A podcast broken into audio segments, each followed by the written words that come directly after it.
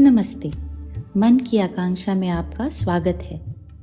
आज मैं आपको उस स्थिति या अवस्था के बारे में बताऊँगी, जब आत्मा, चेतना, सोल या उसे कॉन्शियसनेस भी कह सकते हैं, वो अपने शरीर को छोड़ती या त्याग करती है।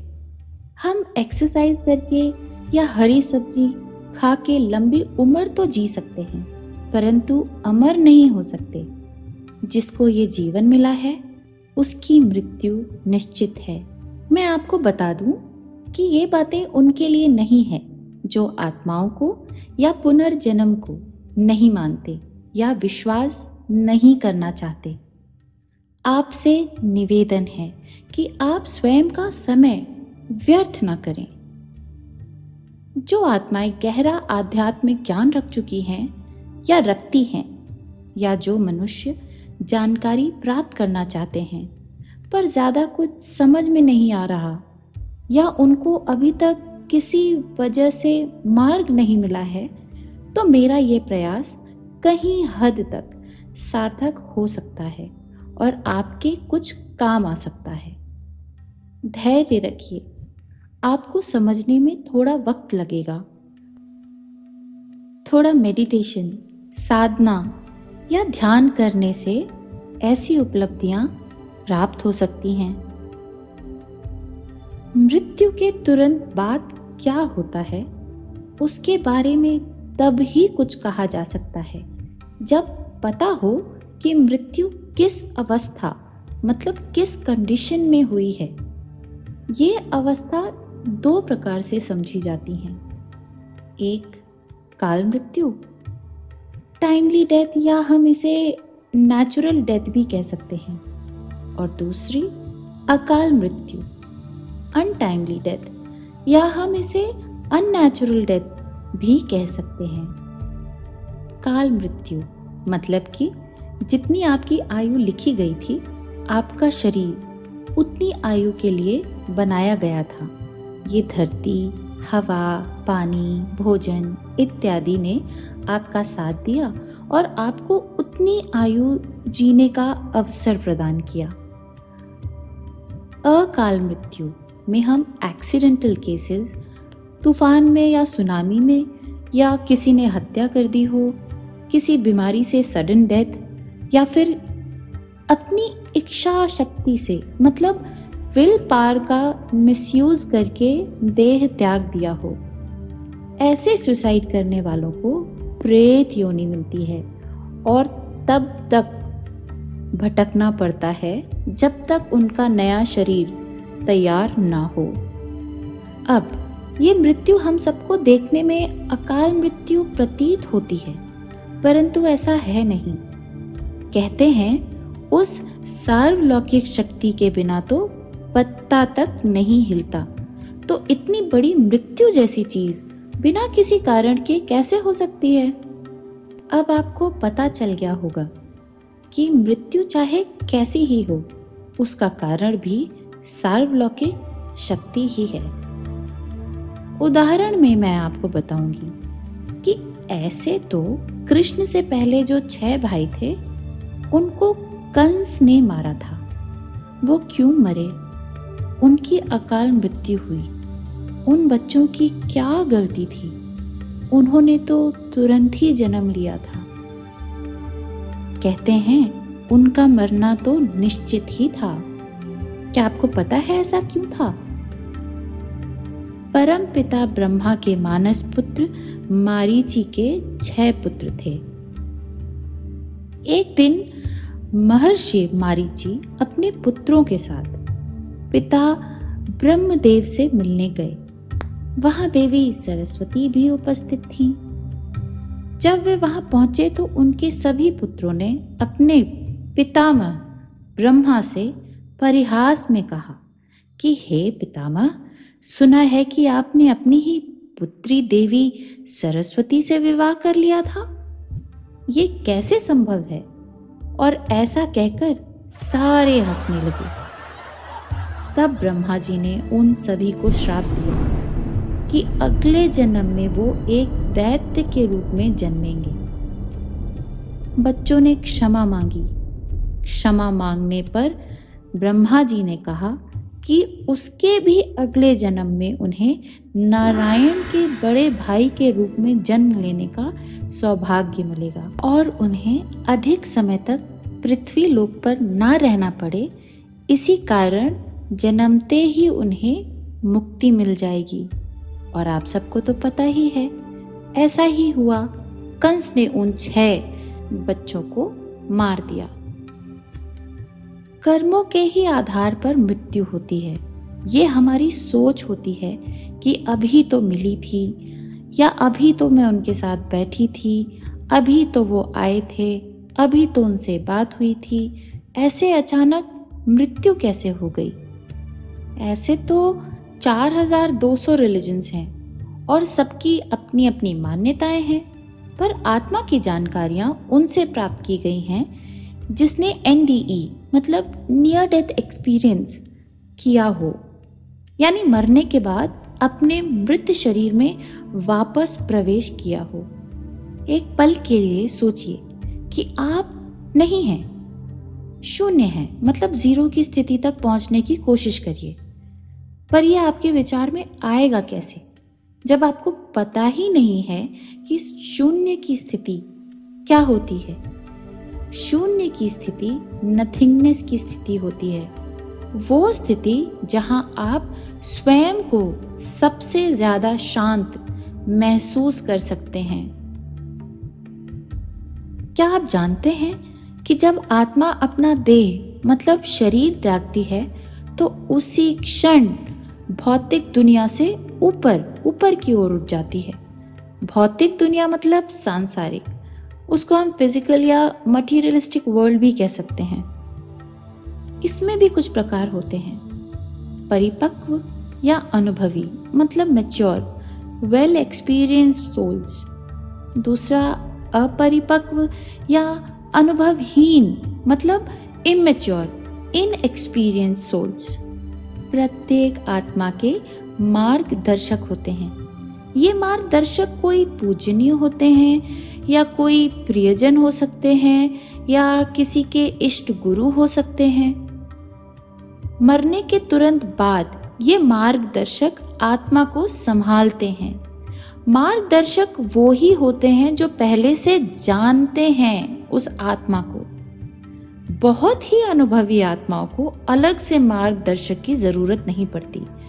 वे अपने चक्र के विमान में बैठकर अपनी जगह पहुँच जाती हैं। ये अच्छे से जान लें कि कोई भगवान नहीं आते उनको लेने के लिए। मृत्यु के बाद आत्माएँ ऐसा दुख महसूस नहीं करती जैसा दुख उसके प्रियजन अनुभव करते हैं। प्रियजनों को रोता देखकर आत्माएँ विचलित ज़रूर होती हैं। जो आत्माएँ मैच्योर होती हैं, परिपक्व होती हैं मतलब वो कई बार इस स्थिति से गुजर चुकी होती हैं। कई बार मृत्यु हो चुकी है, कई बार शरीर की प्राप्ति हो चुकी है, या जिनको जन्म और मरण का अनुभव हो चुका है, वो सहज हो जाती हैं। जिन आत्माओं का मन शांत होता है कटुता नहीं होती है। किसी से बदला लेने की भावना नहीं होती है। जो आत्माएँ ध्यान कर मेडिटेशन कर, स्वयं ही सत्यता का ज्ञान प्राप्त कर लेती हैं, ऐसी आत्माएँ रिश्ते नाते, मोह या माया समाप्त करने में वक्त नहीं लगाती हैं। और वे ये समझ जाती हैं अच्छा ये देह से मुझे कोई मोह नहीं करना है। ये जन्म यहाँ ही समाप्त होता है। और मुझे अब घर की ओर मतलब जीवात्मा लोक स्पिरिचुअल वर्ल्ड में जाना है। ऐसी आत्माओं को वहाँ जाने का रास्ता पता होता है। और कब जाना होता है, ये भी पता होता है। वे तुरंत देह त्याग कर चली जाती हैं। कुछ अनुभवी आत्माएँ अपने प्रियजनों को रोता देखकर दुखी होती हैं और उनके साथ कुछ वक्त व्यतीत करना चाहती हैं।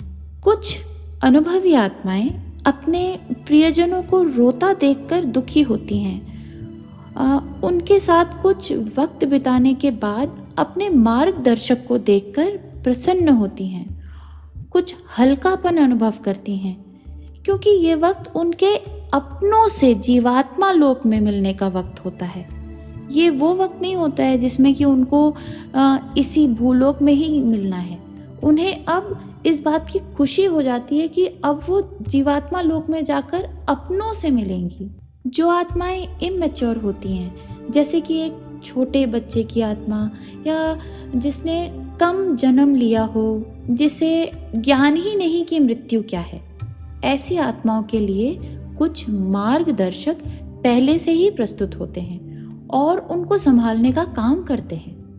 रोती बिलकती आत्मा, यह सब जल्दी ही समझने लगती है, क्योंकि अब उस आत्मा को समझ आने लगता है कि उसको कोई सुन नहीं पा रहा, ना उसको कोई देख पा रहा है, और यह समझने के पश्चात अपने मार्गदर्शक के साथ जाने को तैयार हो जाती है।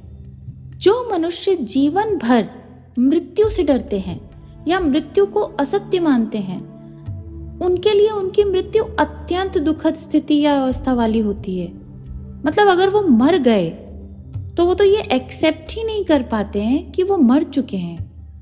उनके मार्गदर्शक उन्हें बार बार यकीन दिलाने की कोशिश करते हैं। वो उनको बताते हैं कि उनकी मृत्यु हो चुकी है, उनका मृत्यु शरीर पड़ा हुआ है और उनके जाने का वक्त हो गया है। पर वो जो आत्मा होती है वो जाने से इनकार कर देती है। ऐसी आत्माएँ अपने प्रियजनों से कोई ना कोई कांटेक्ट करने की कोशिश करती हैं। वो बच्चों द्वारा संपर्क स्थापित करने की कोशिश करती हैं। आत्माएँ बच्चों द्वारा ज़्यादा अच्छे से अपनी ऊर्जा, यानी एनर्जी या वाइब्स पहुँचा पाती हैं, क्योंकि बच्चे अलौकिक बातों का विरोध नहीं करते। वो पहले से ही कोई दिमाग में नहीं बिठाते हैं कि ये सही है, वो गलत है, ये नहीं हो सकता, वो नहीं हो सकता। कोई डाउट नहीं करते हैं। तो आत्माएँ उनसे बहुत अच्छे से कम्युनिकेट या उनसे कांटेक्ट उनको एनर्जीज अपनी पहुँचा पाती हैं। या फिर वो किसी बुज़ुर्ग द्वारा कोई ना कोई संपर्क कर पॉजिटिव वाइब्स देने की कोशिश करती हैं। अगर वो ऐसा करने में कामयाब हो जाती हैं तो संतुष्ट होकर जाने के लिए तैयार हो जाती हैं। कुछ ऐसी आत्माएँ भी होती हैं, जो यहाँ से जाना ही नहीं चाहती, यहाँ ही रहना स्वीकार करती हैं। आत्महत्या से हुई मृत्यु। आत्महत्या। आत्मा की हत्या नहीं हो सकती। अब ये शब्द ही चलन में है। मैं देह हत्या या स्वघात का ही प्रयोग करूँगी। पहले तो ये जान लें कि ये देह हमको उपहार में मिला है।